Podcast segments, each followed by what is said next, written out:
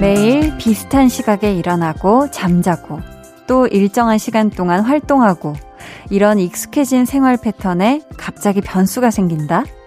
그러면 거기에서 생기는 피로감이 분명 있습니다.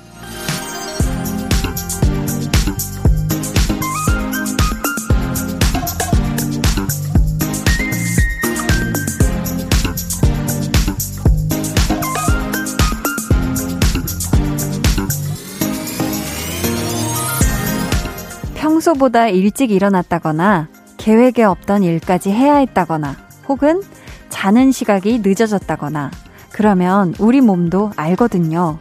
어? 왜 이렇게 무리를 하지? 쉴 시간인데 왜 움직이지? 아마 항상 이 시각에 볼륨을 들으셨던 분들도 지금쯤이면 몸에서 먼저 반응할걸요? 어? 한디 목소리 들을 시간인데. 매일 저녁 8시, 여러분도 저도 절대 바꿀 수 없는 생활 패턴. 강한나의 볼륨을 높여요. 저는 DJ 강한나입니다.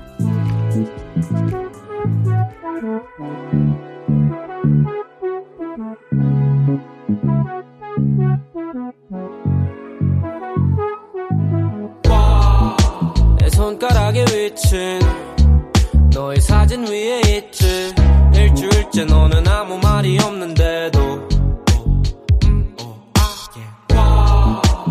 물음표가 붙어 있지 모르겠어 어디쯤인지 같은 하늘 아래 숨 쉬고 있는데도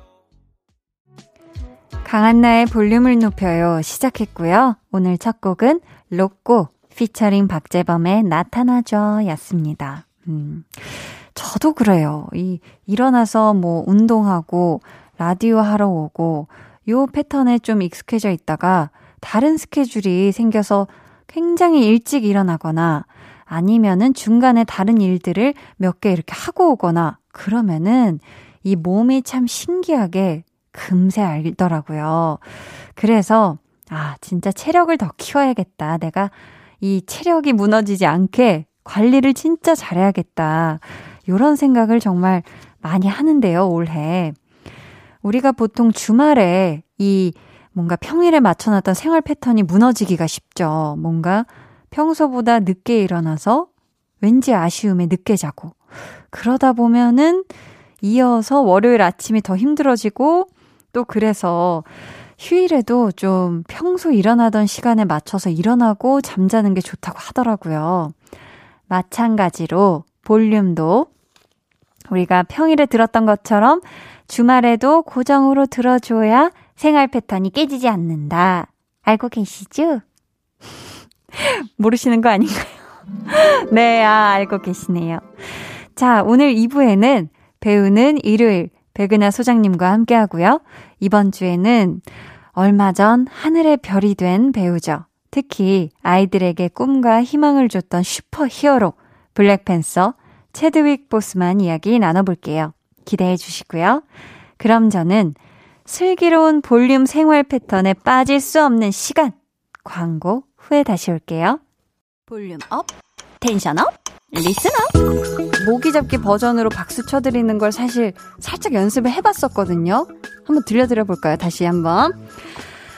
윙, 윙, 윙, 윙, flex. 야, 아니라고? 아, 이거 진짜 모기 같지 않았나요? 떡볶이 좋아해. 좋아한다고요? 떡볶이 좋아해. 어묵 좋아해. 김말이 튀김 너무 좋아해. 제가 좋아하는 거를 다. 매일 저녁 8시 강한나의 볼륨을 높여요.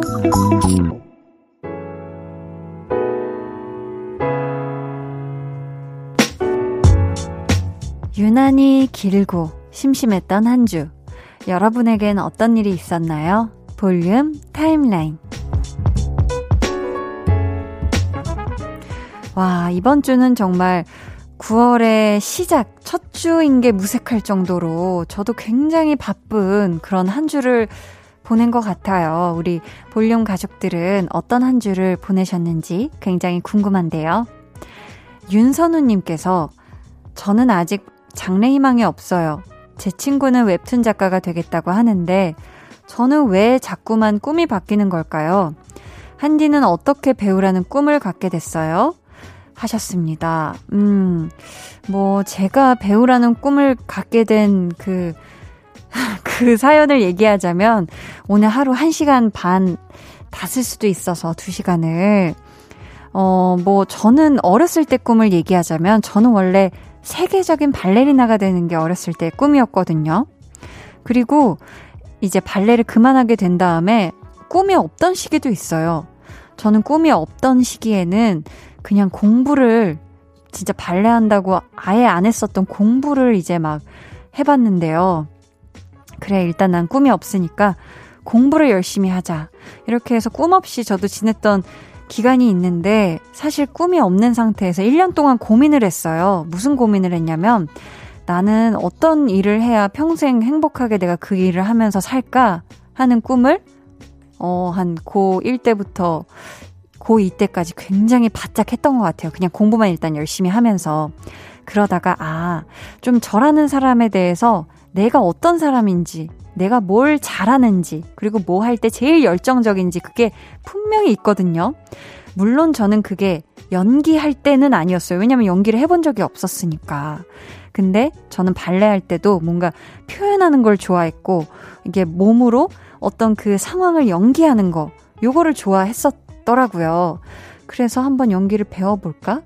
하고 학원에 갔다가 이제 제 꿈을 발견하게 된 그런 케이스인데, 아, 선우님이 막 주변에 보면은 똑같이 장래희망 없는 친구도 있겠지만, 정확한 친구도 있을 거예요. 근데 이게 또 계속 바뀌거든요. 우리 선우님 지금 절대 장래희망이 구체적이지 않다고 어, 막 시무룩하다거나, 어, 왜 나는 없지? 이렇게 생각하지 말고, 내가 진짜 뭐에, 뭐 할 때 가장 집중력이 좋은지, 제일 잘하는지, 좋아하는지, 좀 그런 거를 좀 잘 고민해 보는 그런 시간을 가지셨으면 좋겠습니다. 음, 최승우님은 카페에 갈 수 없어서 홈카페를 만들었어요. 커피 한 잔 하면서 책 한 권 읽으면 스트레스가 사르르 사라지는 기분이에요. 하셨습니다. 야, 커피 한 잔 하면서 책 한 권을 읽는다. 이러면은 그냥 바로 집이 좀 홈카페 겸, 뭐, 북카페 겸, 뭐, 이렇게 느낌이 싹 되는 거 아닌가요? 그쵸? 뭐, 저도 집에서 커피를 이렇게 기계로, 머신으로 이렇게 내려서 마시는데, 참 마실 때마다, 아, 참 좋다. 하면서도 한편에는, 마음 한편에는, 야, 카페 가고 싶다. 이런 생각이 아, 자꾸 드는데요.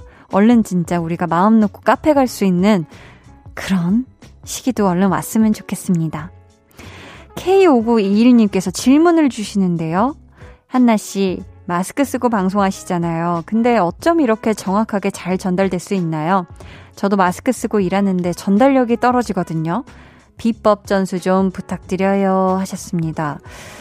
음, 사실 마스크를 쓰고 있으니까 뭔가 이렇게 답답한 느낌이 확실히 있긴 해요. 있긴 한데, 어, 뭔가 한번 앞에 이렇게 씌워져 있으니까 더 이렇게 입모양이나 이런 걸 더 씹어서 이렇게 차근차근 이렇게 얘기하려고 하는데, 오히려 약간 부작용으로는 제가 너무 또박또박 얘기하려고 해서 그런지, 제가 나중에 다시 듣기를 하니까 너무 막, 안녕하세요. 막 이렇게 들리더라고요. 여러분 들으시기엔 괜찮나요? 괜찮다고. 네, 그럼 오늘도 지금 잘 마스크 착용하고 있거든요. 자, 노래 듣고 저희 볼륨 타임라인 이어갈게요. 청아 피처링 창모의 플레이.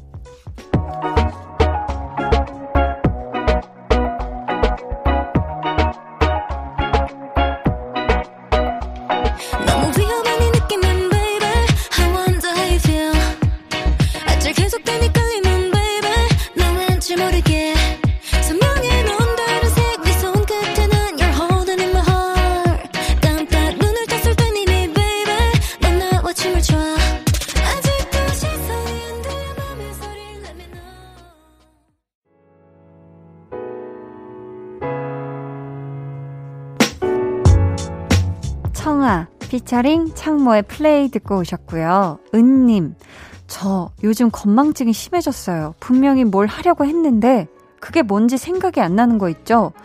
저만 이런 거 아니겠죠? 유유 하셨습니다. 아, 이게, 그쵸. 이게 뭔가 요즘 뭐 막 계절이 바뀌는 그런 시기이기도 하고 또 우리가 막 여러모로 챙겨야 될 게 많잖아요. 마스크 챙겨야 돼. 손 제때제때 뭐 만진 다음에 씻어야 돼. 막 이것저것 우리가 살피고 챙겨야 될 좀 기본적인 다른 것들이 갑자기 늘면서 아무래도 정작 내가 어, 뭐 하려고 했지? 하는 그런 조금 일시적인 뭐 심하지는 않은 그런 건망증들이 생기게 마련인데 아유, 저 은님, 저는 얼마 전에 정말 중요한 그런 서류 같은, 네, 그런 거를 놓고 와가지고 퀵으로 받은 적도 있습니다. 거의 그 목적지에 다 도착해서 생각이 나가지고 집에 있는 언니한테 막 퀵으로 이렇게 해서 갈 테니까 쏴줘. 그거 급해 급해 해서 받았던, 네. 기억이 납니다. 저도 뭐 그런 것 같아요. 요즘 정신이 없는 것 같기도 하고.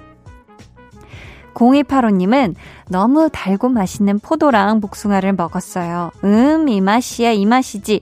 요렇게 감탄이 나올 만큼 맛이 기가 막혀요. 올해는 코로나19 때문에 여행도 못 갔지만 요렇게 맛있는 과일을 맛보았으니 새삼 이 여름이 고맙게 느껴집니다. 하셨습니다. 음, 그쵸. 여름에 이 제일 맛있는 또 포도랑 복숭아, 수박. 아, 정말 달고 맛있고 우리가 이제 더 추워지면 맛있게 먹고 싶어도 못 먹거든요.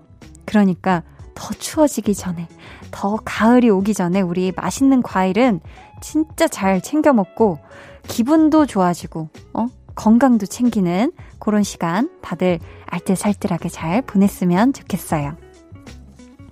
4601님은요, 어머니 병 간호하면서 매일 밤 볼륨을 높여요 듣고 있어요. 한나 씨 목소리에 힘이 있어서 언제나 저에게 힘을 준답니다. 하셨습니다. 아유, 감사합니다. 또 어머니 병 간호하는 게 이게 뭐 육체적으로도 그렇지만 마음도 굉장히 많이 쓰셔야 되는 거잖아요. 우리 4601님이 매일 저녁 볼륨을 높여요 함께하고 계시다고 하니까 저도 어 뭔가 더 힘을 드리기 위해서 제 내면의 힘을 더 많이 키워서 항상 올게요. 힘내세요.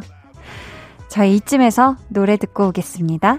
폴킴의 너란 주의보.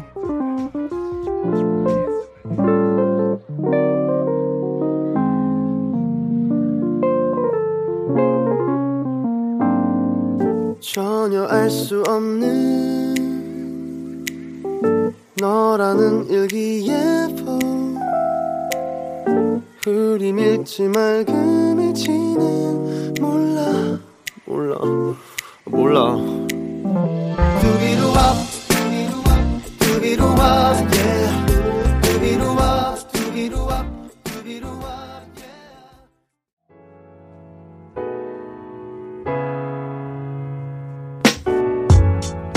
폴킴의 너란 주의보 듣고 오셨습니다. 최세나님이 전국의 빵 맛집 일일이 찾아다닐 수 없으니까 택배로 주문해서 먹어요. 음, 행복해요. 하셨습니다. 야, 이거 진짜 택배 빵 flex죠, 이거는. 왜냐면은 뭐, 우리 옛날 생각을 해봐요. 안, 최세나님이 몇 살이실지 모르겠지만, 이게 빵을, 전국 빵을 배달해서 먹는다는 거, 이게 사실 옛날에는 막 뭐 상상 못할 일이었는데 뭐 거기 가서나 먹지 그쵸 요즘은 이렇게 택배로 또 주문이 되니까 전국의 빵 맛집을 진짜 내 집에서 안방 네 1구석에서 맞나요?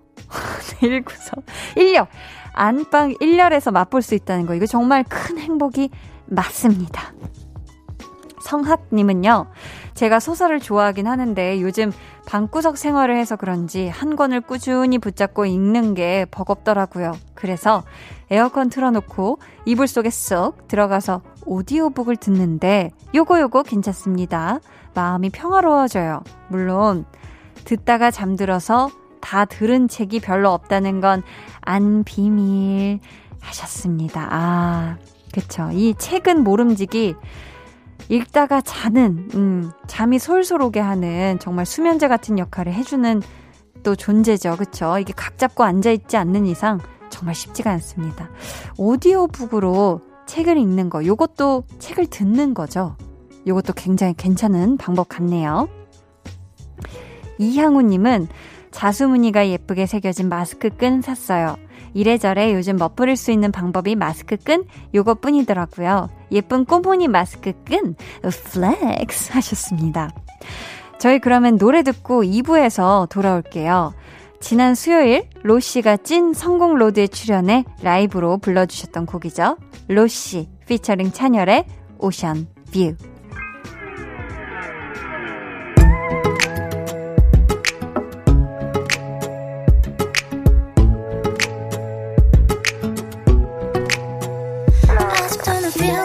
Ocean view. 잊혀지지 않아 me and you. 지나간 여름밤에 driving. 난 망설이고 있었지만 내게 웃으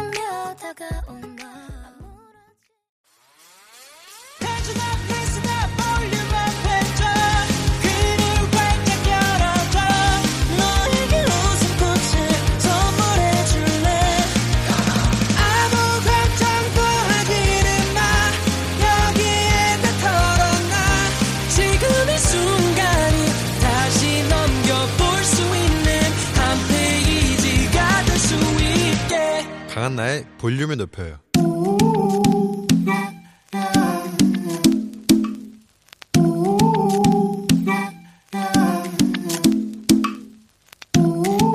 볼륨 가족이라면 누구나 무엇이든지 마음껏 자랑하세요.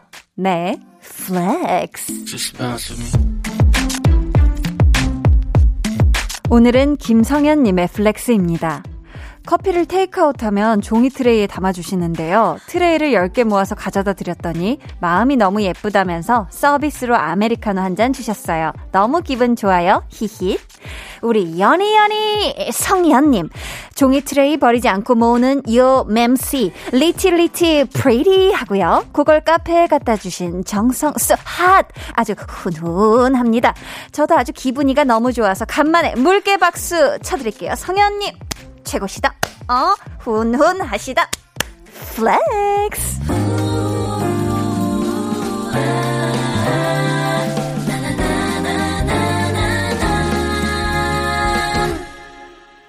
어떤 마음으로 전할까 난 너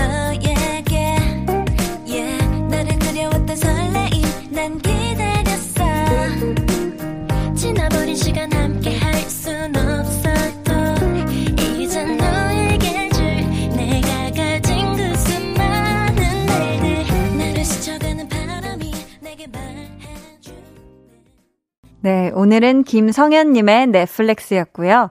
이어서 들려드린 노래는 레드벨벳의 밀키웨이였습니다. 사연 감사하고요. 저희가 선물 보내드릴게요. 여러분도 이렇게 어, 물개 박수 받고 싶은 자랑거리나 뭐 발박수 받고 싶은 칭찬받고 싶은 일이 있다면 언제든지 맨 편히 사연 보내주세요. 강한나의 볼륨을 높여요 홈페이지 게시판에 남겨주셔도 좋고요. 문자나 콩으로 참여해 주셔도 좋습니다. 그럼 저는 광고 듣고요. 배우는 일요일로 백은하 소장님과 돌아올게요.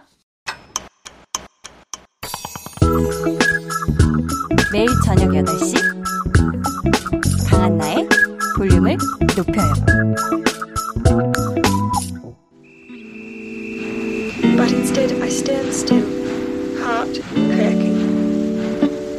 Little curls on the back of his head bouncing as he steps out of my life. Whatever. 우리의 기억 속에 진한 여운으로 남는 영화. 그리고 그 안에서 영원히 살아 숨쉬는 그들을 만나봅니다. 배우를 배우는 일요일.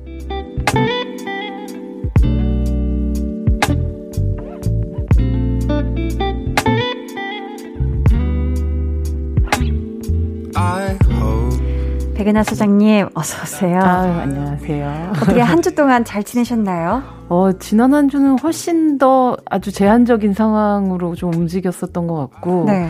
이제 뭐 작은 크고 작은 영화제들이 열리는데 음. 예전에는 아 영화제 기간 동안 한 번 그때 분위기를 살펴보고 관객들을 만날지 안 만날지 이런 걱정을 했다면 네. 요즘에는 아예 미리 관객들을 뭐 만나지 못할 거라고 생각을 하고 아. 관객 어, 과의 대화를 미리 녹화하는 아, 그런 방식으로. 네, 그래서 그 뭐 감독님과 또 비평가들과 함께 그런 이야기들을 미리 해놓는 형태의 녹화를 했어요. 아. 그래서 아 뭔가 이것도 뭐 나름 즐거움이 있긴 하지만 네. 관객을 만나고 싶다는 생각이 그 어느 때보다 음. 굉장히 높게 들었었던 그런 한 주였던 것 같아요. 그러면 녹화를 해두면 그걸 나중에 상영장에 스크린에 이렇게 띄우시는 건가요? 아니면 유튜브, 유땡 아~ 이런 거 뭐라고 해야 되죠? 너튜브, 너튜브, 네. 아 너튜브에 올려서 네, 너튜브에 보시는. 올려서 보게 되고 뭐 음. 홈페이지 같은데나 뭐 아니면 SNS에서 공유를 하는 방식으로 되는 것 같아요. 네. 그래서 어쩌면 예전보다 극장에서만 그 행사를 볼 수 있었던 분들에 비해서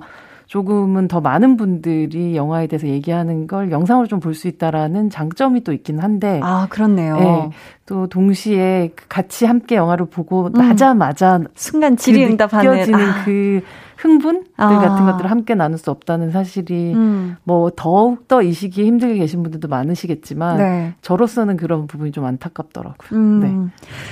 진짜 말씀하신 것처럼 또 이번 주에 사회적 거리두기가 강화가 됐어요. 네. 그러다 보니 스트레스 받는 분들이 많은데 음. 이럴 때 소장님은 좀 어떻게 마음을 달래시나요? 지난 앨범 보기? 지난 앨범, 음. 사진 앨범. 사진을 보면서 네. 보면 뭐 저는 한 7, 8년 전 거까지 다 있긴 한 것 같아요. 휴대폰에? 휴대폰에 다 남겨두는 오. 편이어서 네. 저장 공간을 일부러 좀 많이 사서 오. 다 놓고 보는 편이에요. 아. 아니면 그 안에 넣어놓지 않으면 정말 그때 사진을 찍었는지도 기억 못하는 경우도 되게 많더라고요. 음. 그래서 그냥 생각날 때마다 가장 부둥켜 안고 있는 사진들, 사람들끼리. 어. 사람들끼리 가장 붙어 있는 사진들. 어. 이런 것들을 보면서 이 시기에는 이때 우리의 이 어떤 그 모습이 음. 이렇게 그리워질 날이 왔을까 음. 이런 생각을 했을까 이런 생각을 하면서 그땐 몰랐는데 네, 그리고 뭐 가장 멀리 가 있는 곳 있잖아요 그러니까 외국이라 비행기 타고 오래 가야 되는 가는 거 음. 그런 것들을 보면서 또 다시 이런 날이 오리라 믿어 의심치 않으며 음. 그리워하는 방식으로 이 날들을 달래고 있답니다. 아, 그런 방식으로. 한디는요? 저는 그 밤마다 모던 패밀리를 보고 있습니다. 아, 네. 아, 그냥 우, 웃음이 막 절로 나네요. 네, 네. 생각만 네. 해도. 상상만 해도. 네, 그분의 네. 웃음소리가 떠오르네요. 아, 갑자기. 그러니까요. 네. 저도 참, 이게 참, 그거 보면서 저는 스트레스를, 무기력함을 좀 해소를 음, 하는 것 같아요. 맞아. 그렇다면 정말 프렌즈라든지 언제 음. 봐도 재밌는 그런 네. 시트콤 아니면 순풍산부인가 이런 거 보는 것도 괜찮은 순풍, 순풍, 순풍, 순풍, 야! 자, 그렇다면 스트레스 풀기에 좋은 시간, 배우는 일요일. 오늘은 어떤 배우를 저희가 공부해 볼지 목소리로 먼저 만나볼게요. King T'Challa.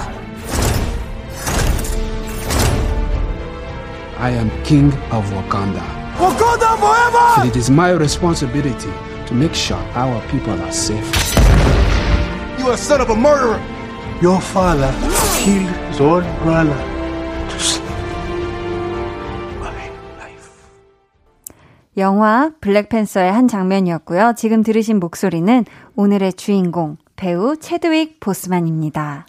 어, 정말 많은 분들이 어, 이 소식에 8월 음. 28일 날 들렸었던 이 소식에 정말 놀라셨던 분들이 굉장히 많았을 거예요. 왜냐하면 네. 음. 어, 이 체드윅 보스만이 대장암으로 이제 사망을 하면서 그것이 공식화돼서 많은 분들이 알게 되었지만 실제로 그가 투병생활을 하고 있다는 사실 잘 모르는 분들이 너무 많았었고 그러니까요. 이게 투병의 과정들이 좀 공개가 됐다면 아 그거 그 죽음 또한도 뭐 물론 슬프지만 좀 음. 받아들이기가 음. 좀 쉬웠을 텐데 너무 갑작스러워서 그쵸. 모든 분들이 굉장히 놀랬었던 그 하루 종일 우리와는 어떻게 보면 상관없는 사람일 수도 있는데도 불구하고 음. 이 배우의 죽음이 그 하루를 굉장히 우울하게 좀 슬프게 음. 만들었었던 기억이 납니다. 네. 다들 또 아시다시피 지난 28일 우리에게 영화 블랙팬서로 굉장히 잘 알려진 체드윅 보스만 배우가 세상을 떠났는데요. 오늘 배우는 일요일 추모의 마음을 담아서 체드윅 보스만 배우를 공부 해 보겠습니다. 저는 사실 어 저도 블랙팬서를 통해서 처음으로 이 배우를 알게 됐거든요. 그렇죠. 많은 분들이 그러셨죠. 예. 음, 정말 새로운 슈퍼히어로의 등장이었고, 그쵸.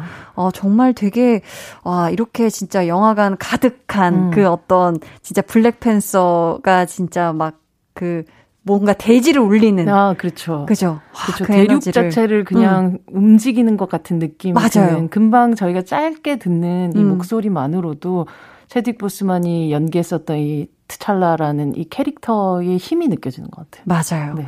영원한 슈퍼히어로 체드윅 보스만의 필모그래피 함께 알아볼게요. 음악 주세요.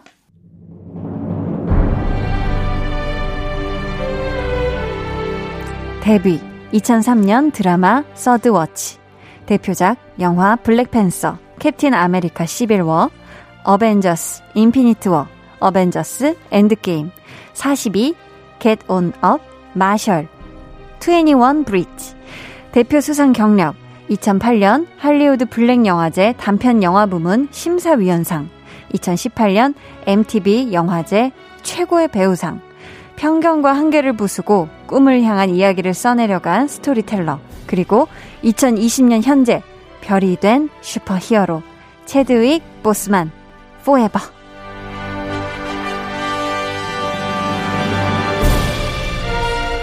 네, 방금 BG로 흐른 음악은요, 어벤져스 엔드게임 OST, Main On End였습니다.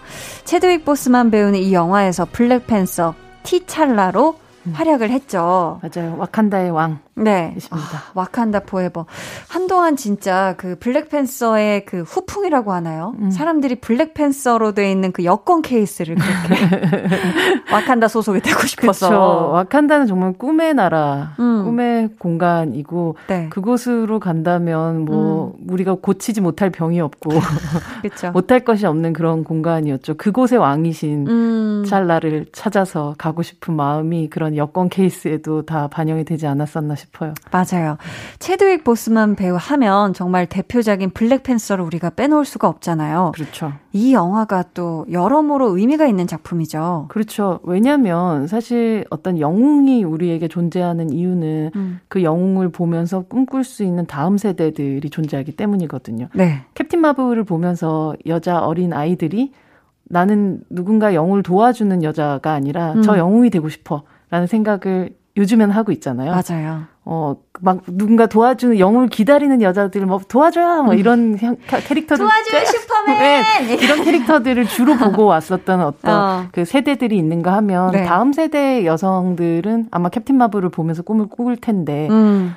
이 흑인 아이들이 꿈꿀 수 있는 진짜 슈퍼히어로를 만난다는 것. 아. 그것이 어벤져스의 세계 안에서 그칠 것이 아니라 네. 실제로 이 역할의 그 중요성 같은 것들을 어떻게 보면 본인 스스로가 굉장히 잘 알고 있었던 그런 배우였기 때문에 네. 정말 세상을 구하고 선한 그런 아름다운 영웅이 될 수 있는 흑인 히어로의 제대로 된 탄생이었기 음. 때문에 음, 그냥 한 영화에 출연한 한 명의 캐릭터의 등장 이상의 상징적인 의미가 있었던 음. 그런 캐릭터였다고 볼 수 있죠, 블랙팬서는. 그쵸. 네. 마블 최초 흑인 히어로가 주인공인 작품이기도 했는데, 소장님은 어떤 작품을 계기로 이 배우 체드윅 보스만을 눈여겨 보셨나요? 어, 그때만 해도 이 사람이 체드윅 보스만이다, 이후에 뭐 블랙팬서가 됐다, 이런 생각을 하진 못했었고, 네.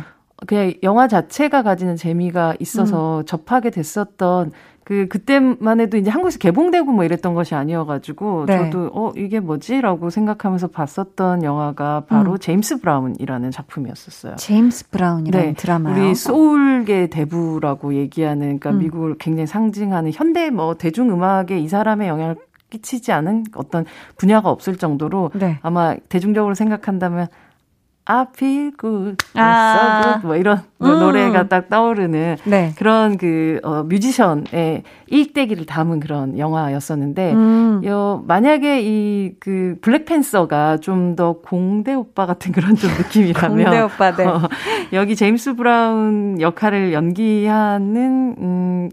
느낌은 뭐랄까 네. 예체능 오빠 같은 느낌이기도 아, 해요. 완전 예술적 감성에 그렇죠. 젖어 있는. 와칸다 포에버를 외칠 때 그 단호하고 절제된 이런 되게 고체 같은 그런 모습이 아니라 이 네. 영화 속에서 흐르고 막 아. 인간적으로 많이 실패하고 음. 밑바닥으로 떨어지고 자기를 좀 망가뜨리기도 하면서도 음악 앞에서는 정말 이렇게 자유로운 영혼이 없었던 음. 그런 캐릭터를 연기를 해서 아마 어, 블랙팬서를 통해서 이 배우를 체딕 보스만을 좋아했던 그런 관객들이라면 네. 아주 다른 모습을 볼 수 있는 그런 영화긴 할 거예요. 아. 오늘도 저희 또 마칠 시간에 퀴즈가 준비되어 있거든요. 여러분 기대해 주시고요. 저희는 노래를 우선 듣고 와서 본격적인 얘기 나눠보겠습니다. 영화 블랙팬서 OST입니다. 캔드링 라마의 Pray for Me 듣고 올게요.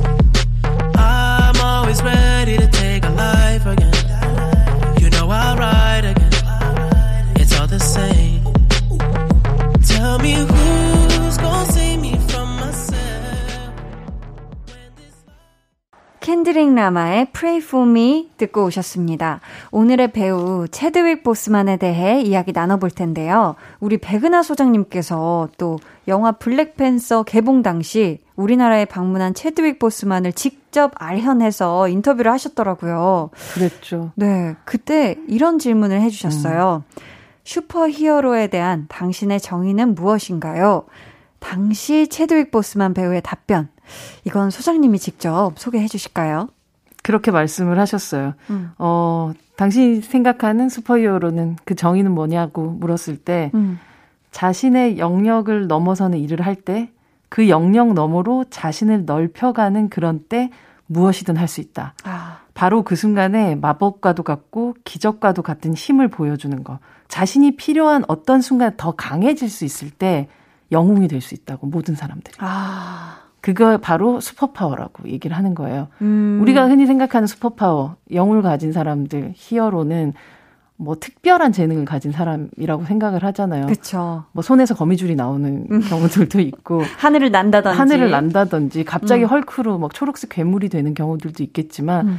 실제로 어, 이 배우가 생각하는 슈퍼히어로라는 것은 내가 할 수 있는 것이 만약에 1이라고 쳤을 때 그걸 어떤 노력과 의지로 이가 되게 만들고 그걸 아. 반, 만드는 과정을 자신 스스로가 확인하고 음. 기뻐하고 또 그것이 그냥 나만을 위한 것이 아니게 될 때이 음. 사람은 누군가의 슈퍼히어로가 될 수 있고 음. 스스로 자신을 영웅이라고 부를 수 있는 게 아닐까라는 아. 이야기를 한 것이 정말 기억에 야, 진짜 남아요. 멋이 멋있는 네. 말씀이네요. 음.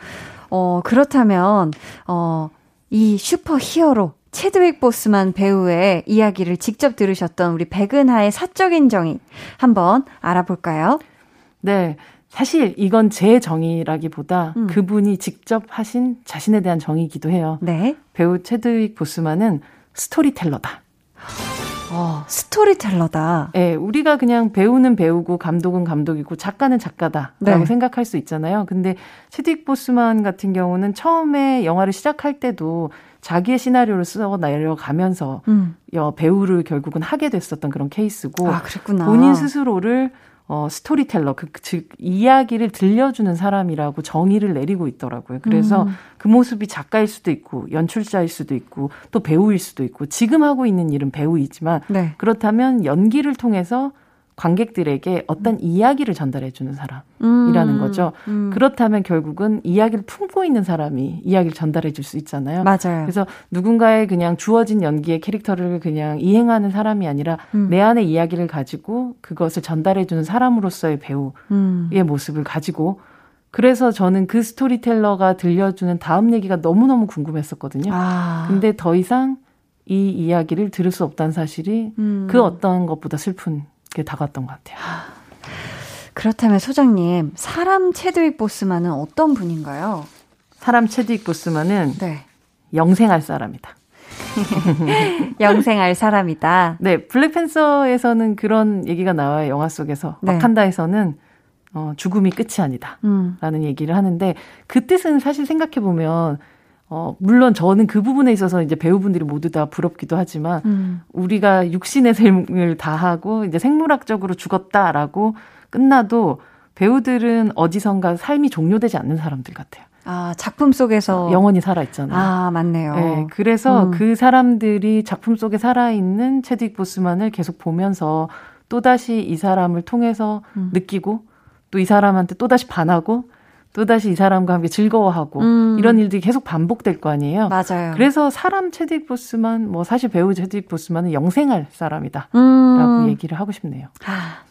저희 오늘 배우는 일요일 체드윅 보스만에 대해 공부하고 있는데요. 저희는 2부 마무리하면서 노래 한 곡 듣겠습니다. 블랙핑크의 Forever Young. 떠나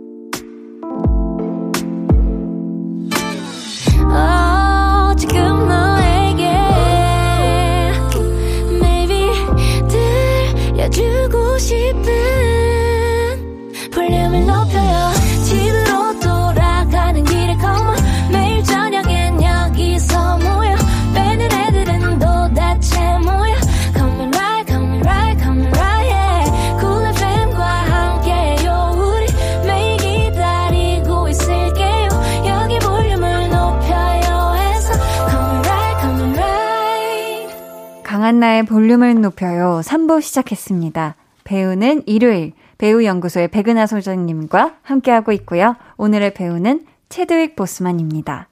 닉네임, 와칸다 포에버 님께서 음. 체드윅 보스만이 캡틴 아메리카 시빌워에 등장했던 순간이 잊혀지지 않아요. 처음 보는 배우였는데 왕자다운 위엄과 기품이 느껴져서 찰떡 같은 캐스팅이다라고 생각했거든요. 제가 알기론 블랙팬서 후보에 쟁쟁한 배우들이 많았다던데 그들을 제치고 체드윅 보스만이 캐스팅된 behind story 너무 궁금합니다 하셨는데 어. 근데 정말 진짜 이 후보에 쟁쟁한 배우분들이 굉장히 많으셨을 것 같긴 한데 이 후보 누가 있었는지 혹시 아시나요? 소장님? 사실은 음. 그럴 것 같잖아요. 근데 네. 후보가 없었어요. 헉, 왜죠? 원앤 언니? 어, 바로 그냥 원앤 언니 네. one pick이었나요? 그렇죠. 그래서 실제로 이, 어, 이, 이 블랙팬서라는 캐릭터 자체는 네. MCU라고 하잖아요. 마블 시네마틱 유니버스. 그러니까 네, 네, 마블에서 만든 어, 이 영화적인 세계 우주 안에서 음. 10년이 되는 그런 시기였었어요. 맞아요. 아이언맨으로부터 시작돼서 음. 여러 영웅들이 등장을 했었고 영화 네. 안에서 음. 그렇다면 이제는 정말 흑인 히어로가 등장한 시기에 음. 누가 흑인 히어로를 연기할 것인가 굉장히 물색을 많이 했을 거예요. 음. 하지만 그 전에 흑인을 대표하는 아주 상징적인 인물들을 계속 연기해 왔었던 배우가 있었는데 네. 그분이 바로 체딕 보스만이었던 거죠. 그래서 아. 거의 독보적이라고 할 정도로 따로 제대로 오디션을 그 부분에 대해서는 보질 않고 아, 그냥 패스하게 됐었던 캐릭터라고 저는 알고 있습니다. 어, 또 그런 얘기도 있거든요. 같은 시리즈인 영화 가디언즈 오브 갤럭시의 드렉스 역할의 후보였다고 하던데요. 네. 야, 체드윅 보스만이 연기하는 드렉스는 또 어떤 느낌이었을까요? 실제 드렉스 역할 오디션도 보긴 했었대요. 아, 그래요? 네, 보긴 했었는데 이제 어, 어 너무 음. 이 사람이 드렉스를 연기하는데도 너무 네. 왕 같았다는. 아, 위험과 기품이. 네. 근데 정말 이 표현을 와칸다 네. 포인버님이 쓰셨던 위험과 기품이라는 말은 음. 현대 누구를 보고도 한 번도 떠오르는 적이 없었던 표현이거든요. 음, 근데 네. 제가 이 양전아를 이렇게 알현했었잖아요. 네, 네. 그러니까 앞에서 그분과 함께 했었던 그 시간 동안 계속 그 생각을 했었어요. 아. 뭐랄까 그냥 갑자기 머리를 조아리고 싶은 마음 같은 게 들었달까요? 약간 왕자님 네. 약간 이런. 정말 친절한 사람이고 네. 정말로 어 굉장히 나이스한 이렇게 품성을 가지고 있는데도 왠지 이 사람에서 살짝 긴장을 하게끔 음. 만드는 부분들이 있었어요. 어. 그러면서도 굉장히 인자한 어떤 만약에 우리가 마, 만약에 따라야 하는 왕이 있다면 네. 저런 네. 품성을 갖고 있지 않을까 아. 싶을 정도로 어. 묘한 기품, 위험 이런 표현들이란 게 과장이 아닐 정도로 느껴지는 사람이긴 했었어요. 음. 근데 지금 와서 생각을 해보니까 네. 그때 당시만 해도 사실 이 대장암을 4년 넘게 앓고 있었던 상황이었고 이미 진단을 받은 상태에서 한국을 방한을 해서 그 많은 행사들을 치르시는 동안에 제가 만난 거잖아요. 네, 네. 이 사람 안에는 어쩌면 죽음이라는 음. 것이 곧 올 거다라는 걸 알고 있었던 사람이기 때문에 음. 인간으로서 정말 더욱더 엑기스를 볼 수 있었던 시간이었던 것 같아요. 내 음. 삶에서 남아있는 시간이 얼마 되지 않는다는 아. 걸 음. 이미 알고 있기 때문에 한 우리가 살았던 삶보다 훨씬 더 빠르게 음. 삶을 다 살아낸 나이든 현자 같은 얼굴을 좀 하고 있었었던 그 당시 인터뷰 네, 당시에 네, 네. 오늘 배우는 일요일 어, 별이 되어버린 영원한 슈퍼히어로 배우 체드윅 보스만에 대해 공부하고 있는데요. 이제 소장님의 원픽 백은하의 신의 한 수 여쭤보겠습니다. 우리 소장님의 기억 속에 강렬하게 남아있는 체드윅 보스만 배우의 연기 우리가 어떤 작품에서 볼 수가 있을까요? 어, 진짜 이 영화는 음. 뭐 체딕 보스만이기도 하지만 네. 영화 자체가 굉장히 재밌어요. 어. 42라는 작품인데요. 네. 42라는 이 메이저 리그의 그 등번호 넘버죠. 음. 어, 이 메이저 리그 안에서 인종 차별을 뚫고 그러니까 처음으로 흑인 메이저 리거가 된 전설적인 영웅이 있어요. 바로 네. 제키 로빈슨이라는 선수인데 아, 실존했던 실존했던 인물이죠. 아, 네. 근데 이분이 처음으로 메이저리그에 들어오던 그 시기를 생각을 하면 1940년대란 말이에요. 와, 정말 심할 때 아닌가요? 인종차별이 차별이? 상상을 뛰어넘는 그런 네, 네. 시대였던 거예요. 그러니까요. 식당에서 흑인과 백인은 함께 밥을 먹을 수가 없고 음. 화장실을 같이 쓸 수가 없고 음. 이 사람이 메이저리거가 되어 있는 상황에서도 백인 선수들이 모두 샤워를 마치고 떠나면 샤워장을 그쓸 수가 있었던 정도의 시기였었던 거예요. 네. 그래서 정말 이 42번이라는 등번호 때문에 음. 야 42번 너 다음번에도 그 그뭐 마운드 에 나오면 총으로 쏴버린다 이런 협박을 협박까지. 받게 된 거예요. 아, 네. 그때 그 살해 협박을 받았었을 때 동료 동료 선수가 야 그럼 우리 모두 42번 바, 뒤에 등에다가 붙이고 어 그렇게 그 경기에 나가면 누가 누군지 모르겠지라고 농담을 한 거예요. 어. 누가 누군지 모를 수가 없죠. 그 그렇죠. 하얀 사람들 사이에 음. 검은 사람이 혼자 있는데 음, 음. 그럼에도 불구하고 사실 그것은 그저 번호 숫자의 차이일 뿐이다라는 동료의 음. 말 그대로 조크를 어 그 담은 위로였었던 거예요. 네. 그래서 그 이후에 어 2007년도에 이제 제키 로빈슨이라는 이 희대의 영웅을 그리기 위해서 음. 4월 15일에 모든 선수와 코칭 스태프, 심판까지 모두 등번호 42번을 와. 달고 경기를 하게 된 와. 그런 그 제키 로빈슨 데이가 만들어지게 됐어요. 와, 대단하네요. 네, 그랬던 사람이고, 음. 그래서 42번이라는 이 번호는 네. 전 구단을 통틀어서 네. 영구 결번. 와, 영원히 다신 쓸수 없는. 어떤 선수도 다시 쓸 수 없는 방식으로 음. 97년도에 합의를 보게 된 그 최초의 메이저 리거,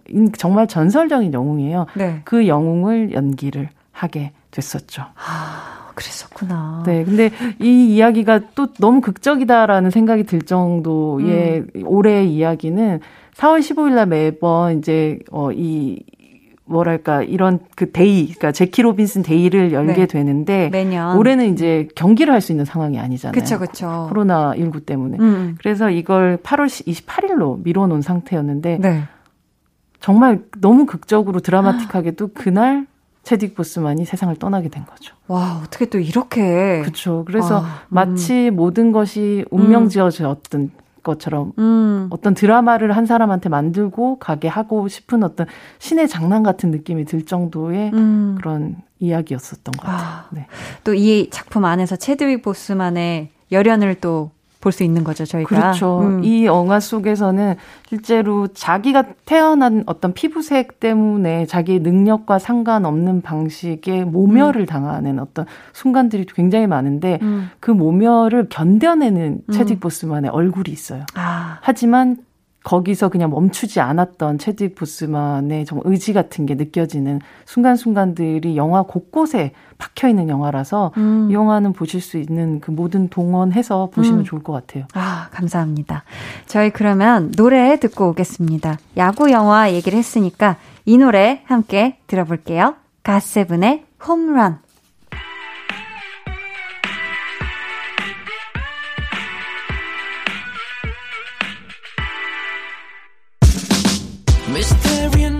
신호에 믹스테이는 자꾸 헛스윙해 어디로 튈지 모르겠어 난 변화구처럼 어려워 모든 감각이 살아나 미감을 줬어 네가 날 안 받아줄까 걱정이 됐어 정신을 집중해 네말 한마디에 One last chance 거 바른 it's so sweat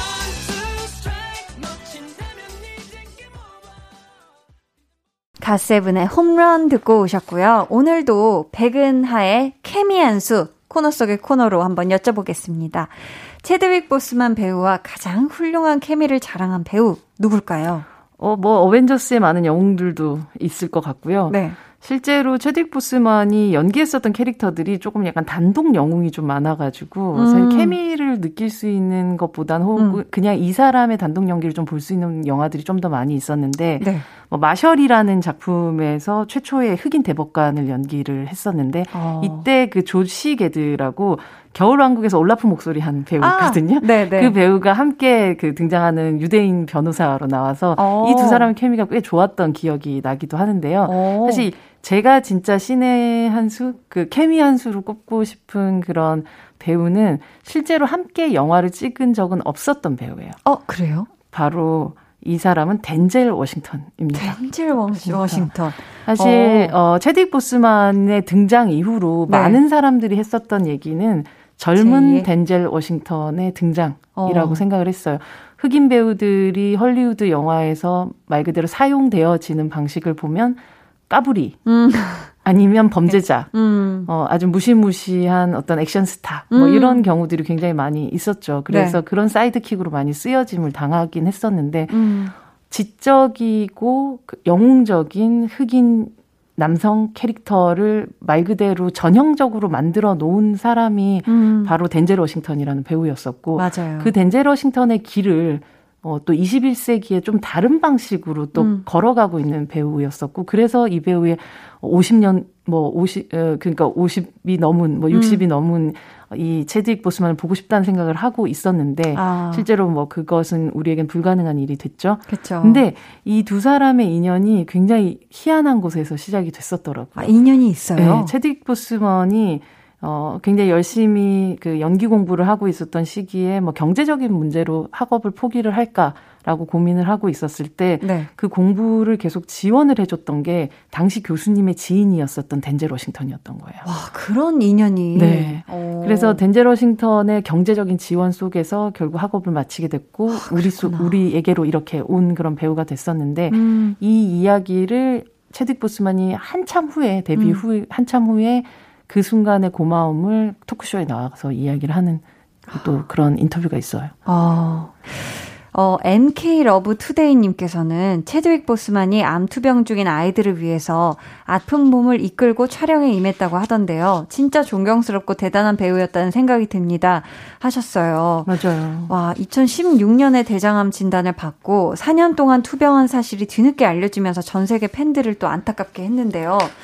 사실 암투병을 하면서 항암 치료를 하면서 영화를 촬영하는 건 정말 불가능에 가까운 일 아닌가요? 그렇죠?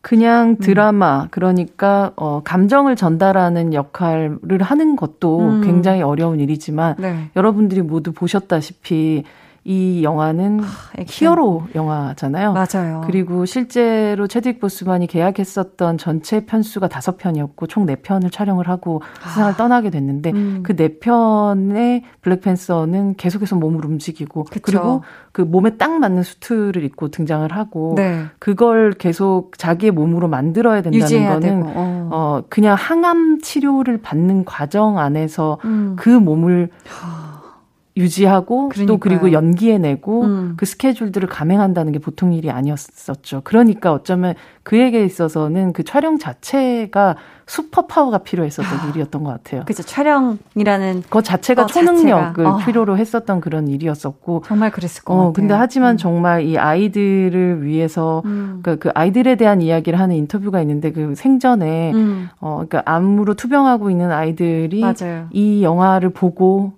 정말 내가 죽기 전에 영화를 보고 가고 맞아. 싶다라고 얘기하는. 저도 봤어요. 어, 그러면서 갑자기 어, 어 갑자기 저도 눈물 나는데 그, 음. 그 그때 정말 눈물을 어, 음. 좀 감성적인 사람이구나 정도로 전 생각을 했었어요. 아, 그냥 어, 그 당시 저 네, 그때만 해도 음. 그냥 굉장히 누군가를 누군가의 마음을 음. 어 이렇게 동화되는데 굉장히 빠르고 또그 음. 마음이 깊은 사람이구나 정도로만 생각을 했었지. 그런 속사정을 모르니까 아, 그 사정을 몰랐었어서 저는 다시 그 음. 영상을 보는데 너무 슬프더라고요. 어, 저희 오늘 배우는 일요일 기적을 보여준 진정한 영웅 최도익 보스만 배우에 대해 함께 공부를 해봤고요. 퀴즈 내드리도록 하겠습니다. 정답 맞히신 분들 가운데 추첨을 통해 다섯 분께 문화상품권 선물 드리니까요. 소장님 말씀 잘 들어주세요. 네, 오늘 여러 번 언급된 작품이죠. 체드윅 보스만의 대표적인 이 영화는요. 마블 최초 흑인 히어로가 등장하면서 아카데미 작품상 후보에 오르는 등 영화사의 위대한 업적을 남겼습니다. 와칸다 forever라는 명대사를 남긴 이 영화의 제목은 무엇일까요? 네. 1번 블랙 팬서 2번 블랙 위도우 3번 블랙핑크 보기 한 번만 더 읽어주세요. 네. 1번 블랙 팬서 2번 블랙 위도우 3번 블랙핑크. 네, 정답 보내주실 곳은요. 문자번호 샵8910, 짧은 문자 50원, 긴 문자 100원, 어플콩 마이케이는 무료로 열려 있습니다. 저희 그러면 소장님 보내드리면서요. 우리에게 큰 기쁨과 감동을 남기고 떠난 체드윅 보스만. 하늘에서는 편히 쉬시길 바라면서 이 노래 띄워드리도록 하겠습니다. 콜드플레이의 Fix You. 소장님, 안녕히 가세요. 마칸다 포에버. 네, 포에버. When you try your best but you don't succeed. When you get what you want but not what you need. When you feel so tired but you can't sleep. Stuck in rivers.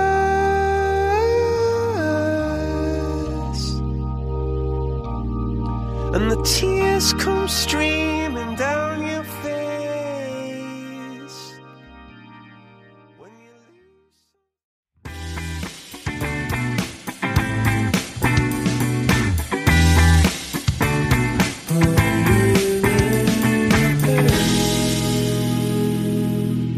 lose. 강한나의 볼륨을 높여요. 함께하고 있습니다. 오늘 배우는 일요일은 체드윅 보스만 배우에 대해 공부해봤는데요. 앞에서 퀴즈 내드렸었죠. 체드윅 보스만 배우의 대표작이자 와칸다 forever라는 명대사를 남긴 이 영화의 제목은 무엇일까요? 1번 블랙팬서, 2번 블랙 위도우, 3번 블랙핑크. 정답은요? 1번 블랙팬서입니다. 저희 정답자 중에서 문화상품권 받으실 다섯 분은요, 방송 후에 강한나의 볼륨을 높여요 홈페이지 게시판, 공지사항 선곡표 게시판에서 확인해 주세요. 강한나의 볼륨을 높여요에서 준비한 선물 알려드립니다. 반려동물 한바구스 물지마 마이패드에서 치카치약 2종, 천연 화장품 봉프레에서 모바일 상품권, 아름다운 비주얼 아비주에서 뷰티 상품권, 착한 성분의 놀라운 기적 썬바이미 미라클 토너, 160년 전통의 마루코메에서 미소된장과 누룩소금 세트, 화장실 필수품 천연 toilet perfume 푸풀이, 여드름에는 캐치미 패치에서 1초 스파 패치를 드립니다. 노래 들을게요. 제이미의 Stay Beautiful.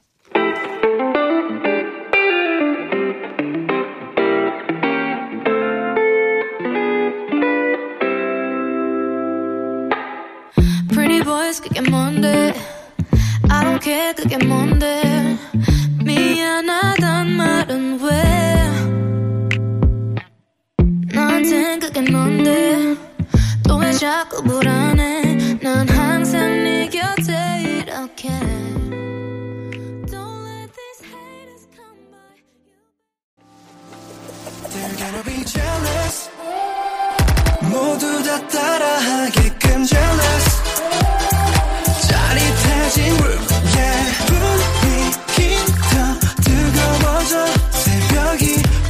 찾아와도 괜찮아. 멈추지 마. 볼륨을 올려줘. 숨이 벅차도록. Turn it turn it turn it turn it on. 영원하고 싶은 이 순간. 강한나의 볼륨을 높여요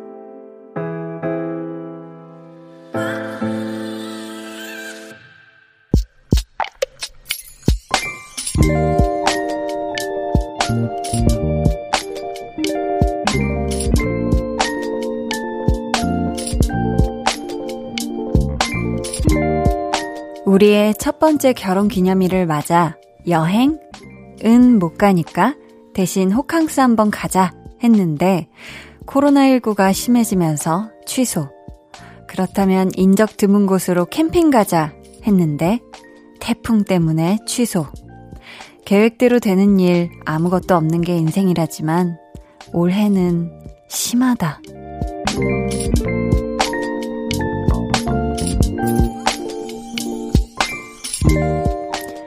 5946님의 비밀 계정, 혼자 있는 방. 그래도 둘이 자축하며 행복한 밤.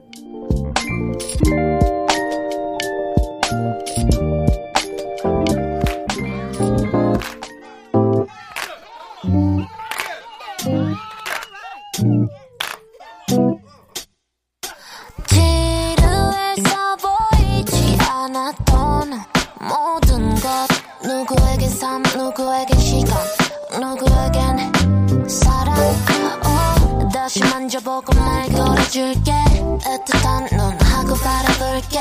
내가 너에게 숨결을 불어넣어줄게. Yeah. oh, 날씨 저기 저 유리창을 통해 내 마음을 비추는 oh.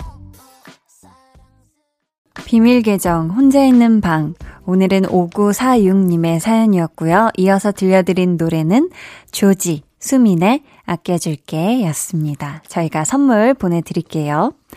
두 분의 자축에 저의 축하도 또 곁들여 드려야죠. 두 분의 첫 번째 결혼 기념일 진심으로 매니 매니 축하합니다. 와, 얼마나 행복할까요? 그쵸? 근데 지금 호캉스도 취소하고 캠핑도 취소되고 이게 뭐 어쩔 수 없는 상황이긴 한데 두 분의 첫 번째 결혼 기념일 그러니까 1년 되신 거면 아직 신혼이신 거잖아요. 집 안에서 두 분이 서로 바라만 봐도 좋을 때, 맞죠? 홍범 PD님? 맞다고. 삐, 이거 누를 줄 알았는데, 맞다고. 뾰로로롱을. 아, 언제까지 이렇게 좋을까요? 평생 좋겠죠? 네, 그러길 바라면서. 요즘 정말 날씨나 상황을 보면 좋은 생각을 하기가 참 쉽지가 않은데요. 그래도 이 힘든 시간에 기댈 수 있는 서로가 있다는 게 이게 얼마나 큰 행운이에요. 그쵸? 음, 두 분이 함께하는 모든 날들이 럭키데이가 되기를 진심으로 바라고요. 두 분의 결혼 기념일 다시 한번 축하드립니다.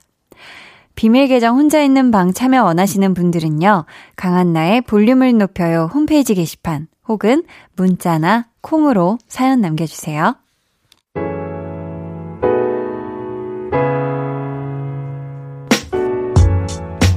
홍성환님, 뒷목이 너무 아파서 파스를 붙였는데요. 떼려고 하니 너무 아픈 거예요. 제가 솜털이 좀 많거든요. 흑유, 흑유. 한참 망설이다가 눈 딱 감고 파스 떼기 성공했어요. 하, 힘들었어요. 하셨습니다. 아, 이, 그죠. 이 뒷목에도 굉장히 이렇게 솜털 많으신 분들 있잖아요. 근데 사실 뒷목 아플 때 이 파스 붙였다가 나중에 머리카락도 같이 딸려 나오는 그런 또 불상사가 있는데 우리 홍성환님은 솜털이 흑유흑유네 이거 진짜 어떡하지?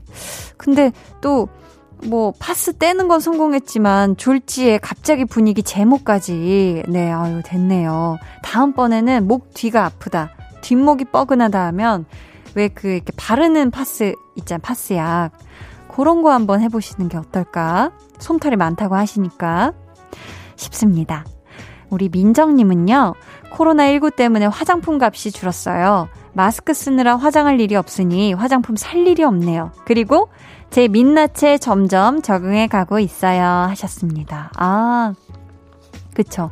아무래도 얼굴에 거의 뭐 절반 이상이 또 마스크로 가려지기 때문에 이때 어, 또 이렇게 뭔가 우리 피부가 쉴 수 있게 해주는 그런 또 화장 안 하는 원래 하시던 분들은 화장 안 하는 그런 기간을 갖는 것도 좋은 것 같아요. 그리고 이게 뭔가 화장 한 상태로 사실 마스크 쓰고 오래 있으면 되게 찝찝하잖아요. 음.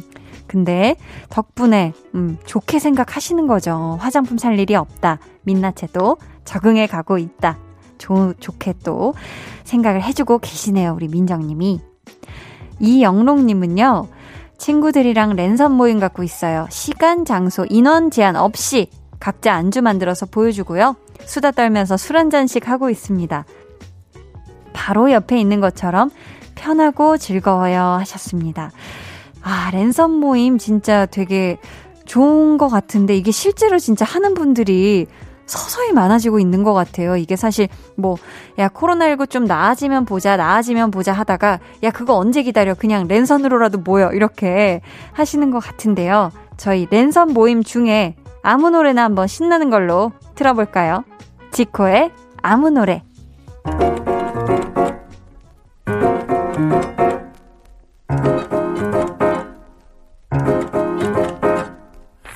그리 다운돼 있어. 뭐가 문제야 say something.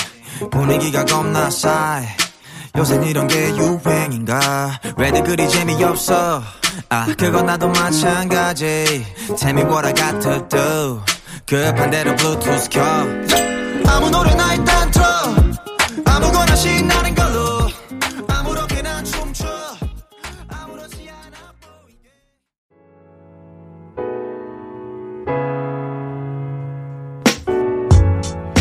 지코의 아무 노래 듣고 왔습니다.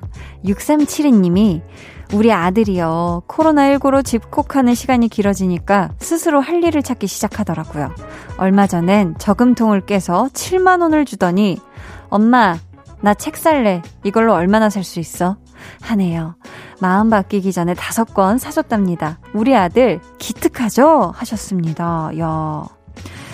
저금통을 깨서 7만 원을 주더니, 엄마 나 이걸로 게임기 사도 돼? 이게 아니라, 책 살 건데 이걸 이거 얼, 얼마면 돼? 약간 이거 몇 개나 살 수 있어? 몇 권? 막 이렇게 하는 게 야, 이거 진짜 아드님이 집에서 책을 보고자 집콕하는 시간 동안 아, 벌써부터 이렇게 효도를 격하게 해도 되나요? 우리 6372님의 아드님. 정말 이건 기특한 걸 넘어선 기특함이네요. 그쵸? 1375님은 반가운 연락이 왔어요. 연락을 간간히 이어던 초등학교 동창인데요. 가끔 제 생각이 나서 연락을 할까 말까 고민하다가 어렵게 전화했다는 거예요. 기분이 좋아서 통화하는 내내 웃음이 났어요. 먼저 용기 내준 친구야, 정말 정말 고마워 하셨습니다. 아, 초등학교 동창을 또 계속 이렇게 사실 전 지금까지 연락하고 있는 초등학교 동창은 없는 것 같아요.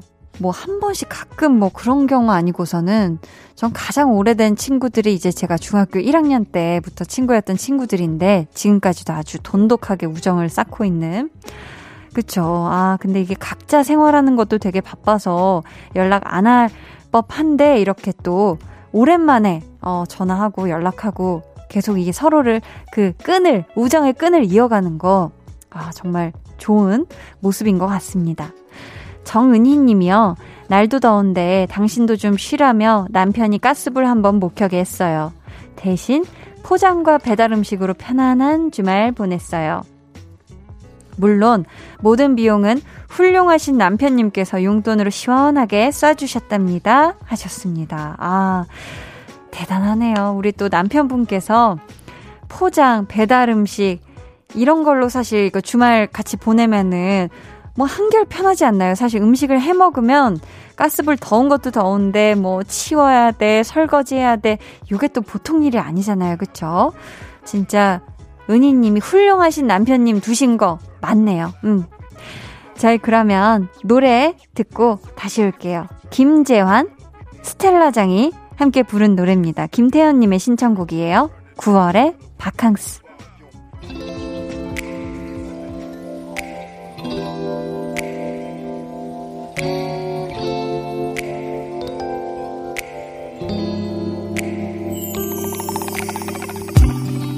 왠지 잠은 안 오고 사는 걱정에 뒤척이다 괜시리 해 드폰만 만지작대다.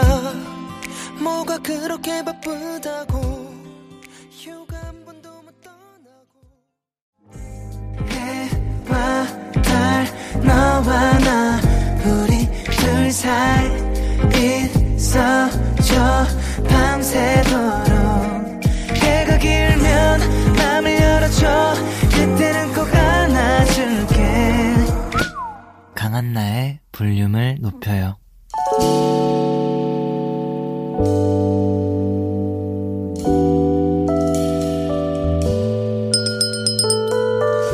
주문하신 노래 나왔습니다. 볼륨 오더송.